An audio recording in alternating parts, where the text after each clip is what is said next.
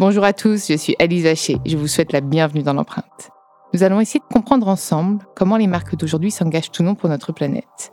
Chaque semaine, je reçois donc des start des PDG de grands groupes ou encore des directeurs de la RSE qui m'expliquent comment leur entreprise s'engage pour porter une révolution de l'impact sur notre planète.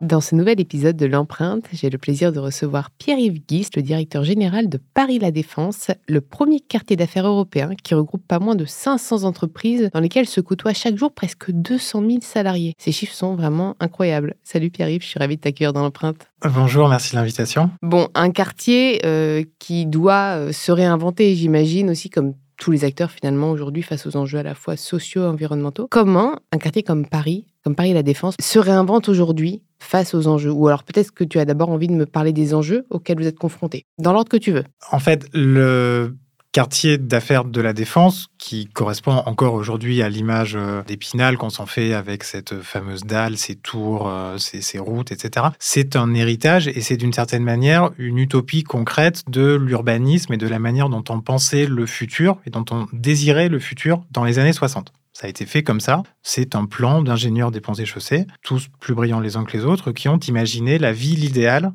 des affaires de l'homme du futur dans les années 60, à l'époque des Trente Glorieuses de la reconstruction de la France. À une époque où déjà l'énergie était gratuite, ou si elle ne l'était pas, on n'en avait pas conscience. Et puis à une époque où l'horizon de la croissance économique, du développement humain tel qu'on pouvait se l'imaginer, était infini. On pensait que l'histoire les périodes compliquées étaient derrière nous et qu'il suffisait de se projeter, de se donner les moyens de construire un futur avec toujours plus de croissance, toujours plus de développement, toujours plus de consommation. Et puis une époque où il n'y avait pas de télétravail. Une époque, accessoirement, où il n'y avait pas de télétravail, il n'y avait pas de réseau. Tout était beaucoup plus simple. En fait, on se posait beaucoup moins de questions qu'aujourd'hui. Je ne sais pas si c'est bien un, peu, un peu mouton. Je n'étais pas né. Mais en tout cas, mm. voilà, c'est...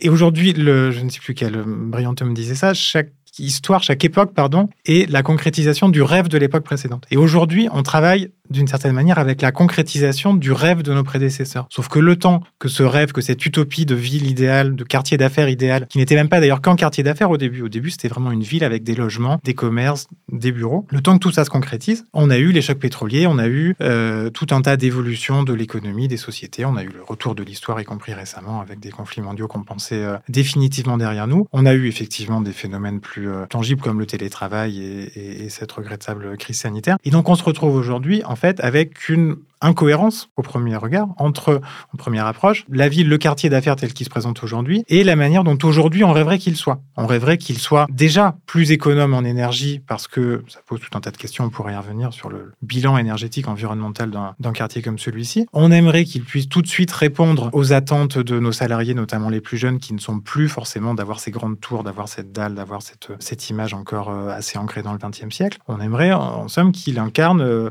l'avenir de l'économie, l'avenir de la ville et l'avenir des sociétés euh, tel qu'on peut le, souhaiter aujourd'hui. Mais, encore une fois, on n'y est pas aussi simplement et on n'y arrivera pas aussi simplement que ça, d'où tout le travail qu'on est en train de, mettre en œuvre et dont on va pouvoir parler. Et j'imagine qu'il y a de nombreux bâtiments vides, là on parlait de télétravail, de, bâtiments euh, bah, inoccupés, alors qu'on a une crise du logement à côté. Comment est-ce qu'on fait aujourd'hui pour euh, optimiser ces espaces, pour les rendre, pour plus qu'il y ait finalement de bâtiments inoccupés et parfois même allumés? Il y a certaines personnes qui me disaient il y a des, il y a des bâtiments qui sont allumés alors qu'il n'y a personne. C'est quand même une hérésie aujourd'hui.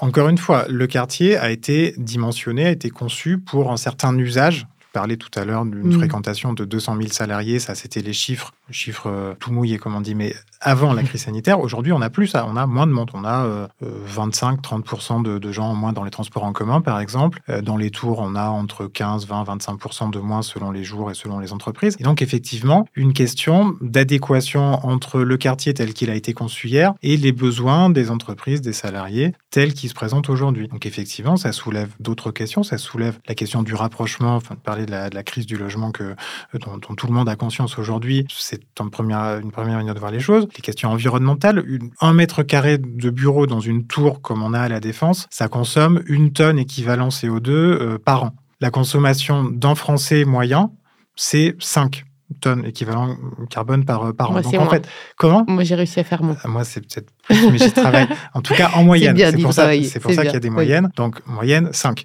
Et un peu plus si on compte les consommations importées. Mais en tout cas, voilà, un mètre carré d'une tour qui ne sert à rien, c'est déjà donc 5 mètres carrés, si on veut, de, de, de bureau. Et 5 mètres carrés, c'est rien du tout. C'est même pas la moitié d'un bureau euh, normal. Inoccupé, ben, c'est le bilan carbone annuel d'un Français. Sauf que donc, le Français n'existe pas. Et, mais la tour existe. mais la tour existe. Et, voilà. Donc, pour autant, il faut se garder des solutions simplistes. On ne peut pas euh, simplement se dire, ben, très bien, il n'y a qu'à euh, transformer toutes les tours vides en logements ou les détruire. Ou machin. puisque rendre des bâtiments réversibles, je travaillais récemment avec un acteur de l'immobilier, c'est quelque chose qui est assez compliqué à faire. Apparemment, des, bah, fallait penser lors de la construction même du bâtiment à le rendre réversible pour qu'il puisse après devenir habitable. C'est, du coup, c'est un, vrai enjeu pour vous. Exactement. Et je reviens à ce que je disais tout à l'heure. Aujourd'hui, les bâtiments de bureaux ou de logement d'ailleurs qu'on, conçoit et qu'on construit à la Défense ou ailleurs ou à Paris, ils sont généralement conçus pour être réversibles tout au long de leur vie. Oui, ou en tout cas, 50 ans, c'est environ 50 ans la durée de vie d'un. On avait eu euh, la, directrice euh, de Ben Perry Estate qui me disait ça que quand un, bâtiment qui héberge des bureaux hum. a une durée de vie en moyenne de 50 ans et et après, il aura du coup une seconde vie. Ouais, et alors en fait, paradoxalement, même dans un quartier d'affaires où les tours sont concentrées, cette durée de vie, elle est inférieure puisque les bâtiments se font concurrence les uns les autres. Et si on peut imaginer qu'un bâtiment de bureau, il dure 50 ans quand il est tout seul euh, dans un champ de patates, quand vous avez 10 bâtiments euh, euh, plus modernes ou plus neufs à côté, 50 ben, ans, c'est trop long. Donc chez nous, l'obsolescence, elle est plutôt de 25 ou 30 ans. Donc c'est vraiment un, sujet là aussi énergétique, Donc vous pouvez, oui, mais vous pouvez aussi vraiment vous projeter sur cette réversibilité. Quand c'est quand on doit se projeter un, à 50 ans, c'est déjà plus long. Oui, là, au moins, sait pas comment les choses voilà. sont faites, tout à fait. Là, finalement... Donc, les bâtiments qui sont conçus aujourd'hui, ils intègrent cette problématique. Sauf que on en revient toujours à la même chose. la matière réelle avec laquelle on travaille aujourd'hui, c'est des bâtiments, c'est une ville qui a été conçue il y a 30, 40, 50 ans, qui n'intégrait pas du tout cette question de réversibilité. Et évidemment, on ne peut pas faire du, rétrofit, là, comme on fait aujourd'hui sur les voitures à essence sur lesquelles on branche des moteurs électriques. C'est beaucoup plus compliqué pour l'immobilier parce qu'il faut tenir compte de contraintes réglementaires, techniques, politiques, administratives, parfois, enfin, tout un tas de, complications qui sont chacune prises isolément légitimes. Personne n'a envie qu'un bâtiment de, de bureau transformé en logement y prenne feu ou, ou, coûte euh, des fortunes en charge à ses occupants. Donc chaque bâtiment est une équation, est un problème, une problématique en tout cas. Et voilà, c'est ça qui nous occupe aujourd'hui, c'est comment travailler pour sans, enfin en, essayant de, de, rejeter la logique de table rase qui a trop souvent prévalu par le passé, disant ben, c'est trop compliqué, on n'a qu'à démolir et reconstruire et puis nos, nos successeurs verront. Aujourd'hui, on essaye, et c'est une des grandes ambitions qu'on se donne spécifiquement à Paris La Défense aujourd'hui, d'aller un petit peu au-delà de ça et de d'abord s'interroger sur le réemploi, la réutilisation. Réhabiliter le bâtiment voilà, de ce qui mm. existe déjà, d'assumer cet héritage que l'histoire nous a légué et de voir comment on peut le réadapter aux, exigences d'aujourd'hui. Mais voilà, c'est pas des choses euh, extrêmement simples, toujours d'un point de vue technique. Et est-ce que vous avez une emprise sur les, sur les occupants? C'est-à-dire que euh, voilà, je suis une marque et j'ai un bâtiment, mais par contre, j'exploite à 20%, c'est-à-dire que mes, salariés sont tous en télétravail, mais je laisse le truc complètement allumé, euh, et puis finalement, parfois, il est vide. Voilà. Est-ce que vous, est-ce que Paris La Défense a une, une marge de, de manœuvre pour bah, pour, je sais pas si on va pas dire incentiver, mais euh, pour faire pression à ces marques-là pour euh, optimiser cet espace, pour, euh, je sais pas, créer des espaces de coworking ou accueillir des assos. En fait, pour répondre à cette question, je vais commencer par expliquer, pas qui je suis, ce serait prétentieux, mais qui, ah, ce qu'on fait à Paris La Défense en tout cas. Parce qu'en fait, la réponse à la question n'est pas si simple qu'il n'y paraît. Paris La Défense, qui s'est pas toujours appelé comme ça depuis que la défense existe, mais c'était un établissement public, une agence de l'État et des collectivités locales, qui avait pour mission initiale d'aménager le quartier d'affaires. C'est-à-dire que un jour, dans les années 50, euh, l'établissement s'est vu euh, attribuer un droit de, vie et de mort d'une certaine manière sur un périmètre de quelques centaines d'hectares, sur les communes de Puteaux, Courbevoie, Nanterre, sur lesquels l'État à l'époque lui a dit ben, aménager, c'est-à-dire euh, viabiliser, faites des terrains, découper les terrains, construisez des espaces publics, des routes, des parkings, etc. Pour que ensuite des promoteurs immobiliers, des opérateurs euh, immobiliers viennent construire des tours. Et puis une fois que vous aurez fini cette mission, eh ben, vous rentrez chez vous et puis la, la, la, la vie reprendra ses droits et les choses euh, évolueront et s'entretiendront d'elles-mêmes. C'est encore comme ça aujourd'hui qu'on fait des opérations d'aménagement urbain dans des environnements entre guillemets plus simples. Vous avez un aménageur qui intervient à un instant T. Quand il a fini son opération, il rentre chez lui et, la vie, euh, les collectivités, les acteurs privés reprennent euh. Euh, donc, à la défense, ça s'est pas tout à fait passé comme ça, puisqu'en fait, cette opération que nos prédécesseurs ont, plusieurs fois essayé d'achever, ben, en fait, elle s'est jamais vraiment finie. Le quartier d'affaires, il a continué perpétuellement de se renouveler, de se densifier, d'évoluer au fil des, des évolutions techniques, architecturales, de l'arrivée plus en plus d'entreprises au fil des, décennies. Et ce qui fait qu'aujourd'hui, nous, on est les héritiers les dépositaires de ça. Encore aujourd'hui, à la Défense, il y a une structure qui est responsable de l'ensemble des problématiques techniques, donc ce rôle d'aménageur, de gestionnaire des espaces publics. Donc moi, dans mes équipes, j'ai des dizaines d'ingénieurs, de techniciens qui font ça tous les jours. Mais dans toute cette organisation euh, institutionnelle, personne n'a jamais pensé, peut-être qu'ils l'ont pensé, mais en tout cas, ça n'a jamais été fait, mettre en place une entité qui en fait, coordonnerait l'action des entreprises qui occupent la défense. C'est comme si on s'était dit qu'une fois qu'on aurait créé l'infrastructure, l'armature urbaine, ben, les choses iraient, iraient d'elles-mêmes euh, que mm. voilà l'intérêt mm. collectif euh, prévaudrait, que les entreprises sauraient s'organiser, sauraient. Monde des bisounours un petit peu quand même. Évidemment, c'est pas comme ça que ça s'est toujours passé, et notamment dans les périodes de crise euh, climatique, sanitaire, crise de sens comme on connaît aujourd'hui, on voit que alors toutes les entreprises, et je suis sûr que j'en ai reçu un certain nombre, euh, je dis toutes, et c'est sincère, et c'est vrai, surtout ont une politique et des engagements RSE qui sont sincères et qui sont tout à fait tangibles, mais ça ne suffit pas forcément. Il y a quand même parfois un peu une schizophrénie quand même dans les usages et dans... Non, mais que la volonté soit là, oui, mais, mais dans les faits, et même moi, je ne vais pas dénoncer mes clients parce que je travaille avec beaucoup de marques aussi en off, et je vais souvent à la défense. Il y a des espaces, mais en fait, je, je ne comprends pas parfois que des toilettes soient plus grandes que trois apparts réunis, en fait. C'est des choses que moi-même enfin, j'ai du mal à, comprendre.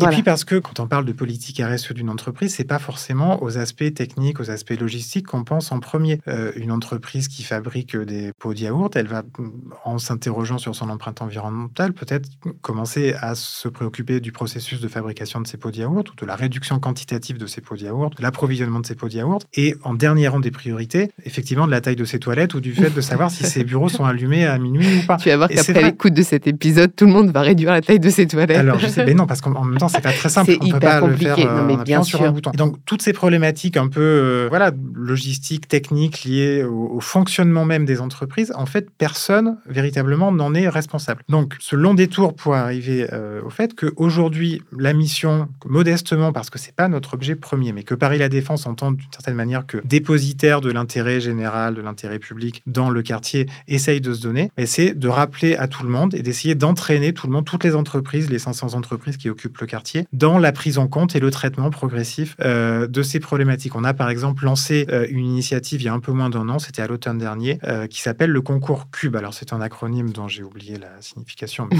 peu importe, qui est animé par un institut professionnel dans le monde du bâtiment et par le ministère de l'écologie et dont le but consiste à, créer en fait une compétition à l'échelle d'un territoire. Donc là, on le fait à la Défense cette année entre les propriétaires d'immeubles, de tours notamment. et le, le, challenge en fait, c'est de, de regarder en ne faisant rien de spécial, c'est-à-dire notamment pas de travaux extravagants, de rénovation, de démolition, reconstruction, simplement en se préoccupant d'une meilleure utilisation des systèmes de chauffage, de climatisation, de ventilation, d'occupation des, des, bureaux, combien d'économies d'énergie on peut faire sur une période d'un an. Donc en ne faisant rien, simplement en s'intéressant tu le disais, aux usages, c'est-à-dire aux questions qu'on relègue toujours au dernier rang des priorités. Aujourd'hui, on est à peu près à six mois d'expérience et les économies d'énergie d'ores et déjà constatées et calculées euh, les participants à ce concours, c'est à peu près 20% de nos, immeubles à la défense qui participent, donc c'est déjà un échantillon suffisant, c'est entre 10 et 15%. C'est-à-dire qu'elles arrivent à réduire de 10 à 15% leur empreinte environnementale, leur consommation énergétique, simplement en regardant comment sont paramétrés leur chauffage, leur éclairage. Et, sans pour autant, parce que là, j'imagine qu'il y a beaucoup de, il y a beaucoup de ressources humaines, enfin de, des RH tout qui écoutent l'empreinte. Ils ont dans leur pipeline euh, bien-être des salariés, QVT, etc. Et donc sans pour, sans pour autant impacter ce bien-être des salariés, parce que c'est pas parce qu'ils ont un bureau de 600 mètres carrés qu'ils vont être plus heureux, en fait. Simplement repenser de façon intelligente ces lieux de vie, en fait. Simplement optimiser. Tout à fait. Et le, le, paradoxe, mais qui n'en est pas un, et le, pari que, que tout le monde est en train de faire aujourd'hui, c'est de se dire qu'en réalité, on répondra davantage aux attentes et aux préoccupations profondes des salariés en faisant ça qu'en leur laissant des bureaux de 30 mètres carrés qui sont éclairés la nuit. Parce que ça, et notamment pour les plus jeunes. ça nous dégoûte, en fait. On n'a plus envie d'aller travailler dans une entreprise qui fait ça. Quoi. En fait, on est passé en 50 ans d'une période où d'abord cette situation c'était un idéal, ensuite à une période qui est à peu près la mienne où on s'en fichait. Un grand bureau, un petit bureau, bon, le grand bureau, on peut loger plus de choses dedans, mais c'était plus vraiment un marqueur social ni une source de bien-être, à une situation aujourd'hui où c'est un motif de rejet, en fait. Le grand bureau, le, le, confort. Et je crois qu'apparemment, les nouveaux espaces, parce que tout, tout évolue, c'est plus des espaces de coworking, en fait, où tout le monde est un peu ensemble dans un open space. Apparemment, c'est un peu ce qui marche le plus. Après, il y a toujours dirigeants ont ou de bureaux, mais c'est plutôt ce type d'espace où on peut aussi aller bosser un peu où on veut. Enfin, de ce que j'entendais euh, récemment, c'est que les, bureaux sont moins euh, solitaires, en fait. On est moins solo dans un endroit, c'est plutôt quelque chose de commun ou. Euh, mais ça, c'est une, transformation vraiment profonde qui, qui, qui est assez facile de dater à la crise du Covid, même si elle était déjà en germe avant. la crise du Covid, ce qu'elle a changé, alors tout le monde a vu que le télétravail cinq jours par semaine, c'était c'était très difficile, ça posait tout un tas de questions d'organisation personnelle, de, de, confort. Mais pour autant, ça a aussi montré qu'il y avait quand même une part parfois substantielle des tâches qu'on a effectuées au bureau qui pouvaient se faire dans d'aussi bonnes conditions chez soi. Et donc, on a aujourd'hui de plus en plus de situations dans lesquelles les salariés, les entreprises font un arbitrage, en fait, se disent qu'est-ce qui est le plus intéressant pour moi en termes d'épanouissement de,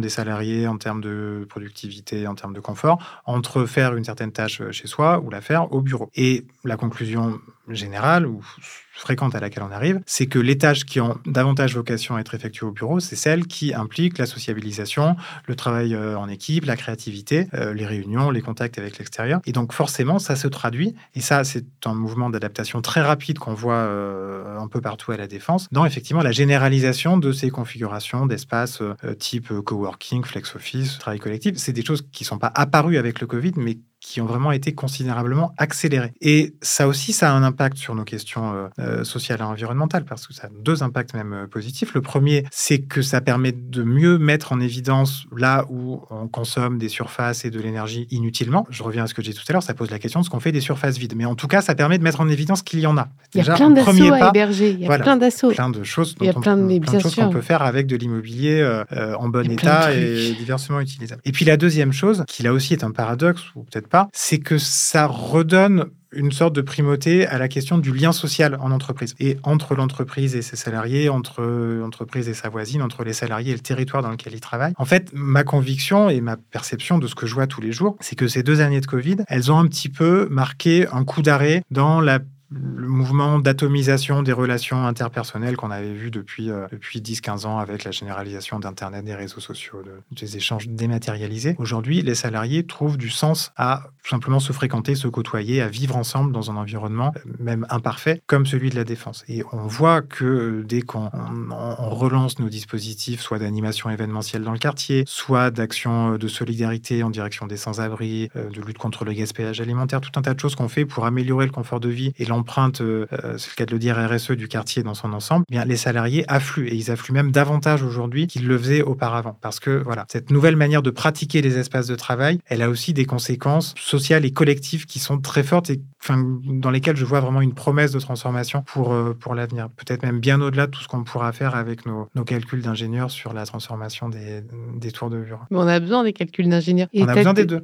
Tu as, tu as parlé d'empreinte et moi j'aime bien ce mot. En plus, c'est le, je crois que c'est le, le nom de votre appel à projet, un nom très bien trouvé, hein, je, ne peux que, que l'appuyer. Est-ce que tu peux m'en parler un peu de cet appel à projet? En fait, au-delà de l'appel à projet, Paris La Défense a essayé de, de, de, remettre en place une vraie dynamique de progrès social, environnemental euh, à l'échelle du quartier d'affaires depuis la sortie du, du, Covid. Et donc, pour euh, aller au-delà des pétitions de principe, on a engagé un certain nombre d'actions de transformation concrètes et tangibles sur le territoire. Donc, on a par exemple lancé plusieurs projets de végétalisation, de transformation de notre espace public. On a par exemple présenté il y a quelques semaines le projet qui sera réalisé d'ici 3-4 ans à peu près. C'est pas très vert la défense. Ça l'est toujours insuffisamment. Ouais. mais, euh, mais d'ailleurs, au-delà au -delà d'être vert, moi j'ai des vraies questions. Est-ce que des arbres euh, avec toutes ces grandes tours sont viables C'est-à-dire, enfin moi je me demande toujours, au lieu de juste simplement mettre des arbres, il faut quand même un peu euh, revoir l'écosystème, savoir si finalement ils vont pouvoir être des vrais, des vrais puits, des vrais, enfin est-ce qu'ils vont pouvoir vivre tout simplement là-bas En fait, on peut pas faire n'importe quoi. C'est ça, c'est ça. En fait, simplement mettre trois arbres et dire ouais, c'est génial. Et... Euh, donc, la première chose, c'est que, encore une fois, il faut regarder d'où on part. Le quartier de la Défense, il a aujourd'hui plusieurs centaines d'arbres dont euh, à peu près 400 qui sont tous euh, autour du métro Esplanade de la Défense vers le pont de Neuilly, qui ont été plantés il y a 50 ans et qui ont quasiment tous survécu. Mais parce que ça avait été bien conçu, parce qu'on n'avait pas simplement fait de belles images Photoshop et dire on va faire une forêt. C'est le problème aujourd'hui, c'est que les gens mettent des arbres n'importe où et l'arbre ne survit pas. Donc, quand on fait les choses intelligemment et avec humilité aussi, eh ben, elles arrivent à durer au-delà de, au-delà du court terme. Et c'est le, donc ce qu'on est en train de refaire aujourd'hui. On lance la, construction ou l'aménagement d'un, parc urbain de plus de 5 hectares sur euh, toute une partie de l'esplanade, donc pour avoir un vrai euh, îlot de fraîcheur, euh, chose qui prend évidemment tout son sens avec les conditions climatiques de ces derniers jours. Et puis, à côté de ça, lancement, et c'est ça qu'on a appelé empreinte, en l'occurrence, d'une nouvelle vague de construction à la défense. Parce que notre autre conviction, c'est qu'on ne réglera pas la question de, ni du sens, ni de l'empreinte carbone, de, ni de l'avenir du quartier avec une approche décroissante ou une approche consistant à dire ben, il faut surtout plus rien faire parce que tout ce qu'on fait, ça aggrave la facture environnementale. il y a toujours une forte demande pour certains, au pluriel, types d'immobilier à la défense, pour des hôtels, pour des résidences étudiantes, pour des résidences euh, hôtelières de tout ce qu'on appelle de co-living, c'est-à-dire euh, avec le télétravail, sont apparus souvent des schémas dans lesquels on a des travailleurs qui viennent ou des salariés qui viennent deux ou trois jours par semaine dans leur siège social à la défense et qui le reste du temps habitent euh, en grande couronne ou en province. Mm. Qu'est-ce qu'ils font ces deux trois jours? Si on peut leur proposer des logements avec des services à proximité de leur bureau, ça les intéressera. Aujourd'hui, ça c'est une demande. On a des demandes de commerce de proximité, de services à la personne, d'équipements sportifs. Tu, ne penses pas que justement tous ces espaces vides aujourd'hui inoccupés par les entreprises suffisent à répondre à cette demande? Tu penses qu'il faut carrément encore créer Enfin, c'est vraiment une question, parce que je me dis, il y a tellement d'espaces vides, et moi, ça me fait mal au cœur, que si, après, il faut, faut les repenser. Je sais que c'est long, mais créer, c'est quand même repuiser dans les ressources. C'est, tu vois, c'est. Mais c'est en même temps reconstruire la ville parce que ces projets, euh, donc cet appel à projet empreinte qui mm. porte concrètement sur euh, cinq sites qui sont euh, en marge du, de, du quartier d'affaires, ils ont plusieurs caractéristiques. D'une part, ils sont déjà artificialisés aujourd'hui. C'est-à-dire que on est vraiment dans une démarche de refaire la ville sur la ville. On prend des emprises, notamment routières. On a des endroits où on a 10 fils de mm. circulation côte à côte à la défense. personne n'a besoin de 10 fils de circulation routière aujourd'hui, peut-être à Brasilia, mais en tout cas pas ici. Donc on rogne et on, répare un petit peu les, les excès, je ne vais pas dire les erreurs, mais les excès du passé. Donc on refait la ville sur la ville. Deuxième chose, parler d'empreinte environnementale de la construction. On privilégie, voire on va imposer euh, des procédés de construction bas carbone avec des matériaux biosourcés. On a bon espoir d'être le territoire d'accueil de ce qui sera le premier immeuble de grande hauteur en bois, par exemple, de, de France. C'est un projet sur lequel on travaille aujourd'hui. On a d'autres projets. La Défense, c'est le seul endroit en France où on peut construire des tours, où on peut tester des procédés constructifs nouveaux sans avoir des problèmes de monuments historiques de, qui sont très légitimes. Chez nous, on n'a pas ça. Donc, on peut innover. Et puis, ce qui est vrai, c'est que vous avez beaucoup de passages et vous êtes quand même une vraie vitrine. Et donc, si vous pouvez inspirer, moi, je suis pour donner euh, de, bons exemples et inspirer un, le plus grand nombre, justement, ben, go, Allez-y. J'espère. Et laissez pas trop d'empreintes, du coup. Non, non, non, le moins possible, le moins possible. Empreinte positive, en tout cas. Ouais. Merci, on est, on est pris par le temps. Est-ce que tu aurais envie de rajouter quelque chose?